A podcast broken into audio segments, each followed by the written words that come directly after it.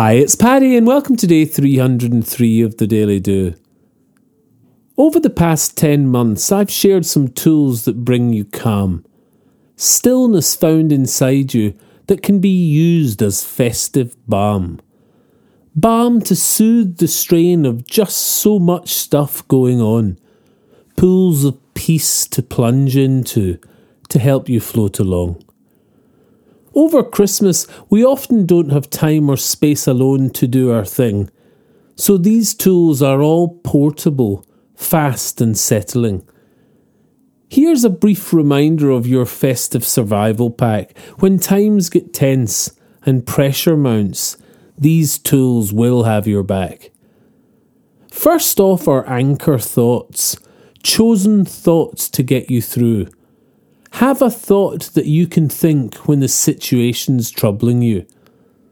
A thought of what you're going to do when you get home that night can get you past anxiety and set you feeling right. Anchor thoughts are positive feelings you choose that you recall, a pleasant interruption that resets the inner fall. And on to the reset button of our 478 deep breaths. This tool is the weird one, but possibly the best.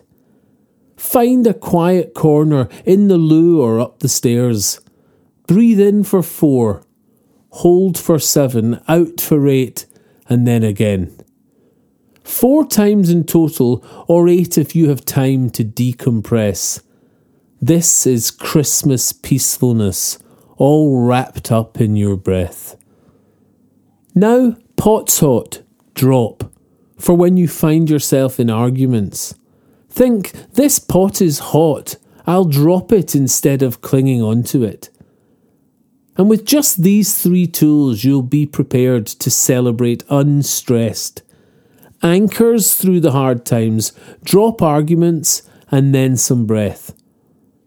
I promise if you use these tools, gatherings will come and flow, and you'll be wishing you were staying when in fact it's time to go.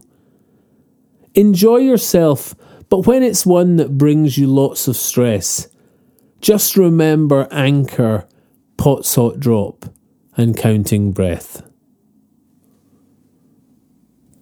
If you enjoy the Daily Do, please share it with your friends. Tell them they can get it on Apple Podcasts, iTunes, Spotify, Castbox, and Podbean. Or you can subscribe for a free morning email at www.thedailydo.co. Or email me anytime, paddy at thedailydo.co. I'd love to hear from you. Or say hi on Instagram, Facebook, and Twitter at The Daily Do. Bye for now and see you tomorrow on The Daily Do.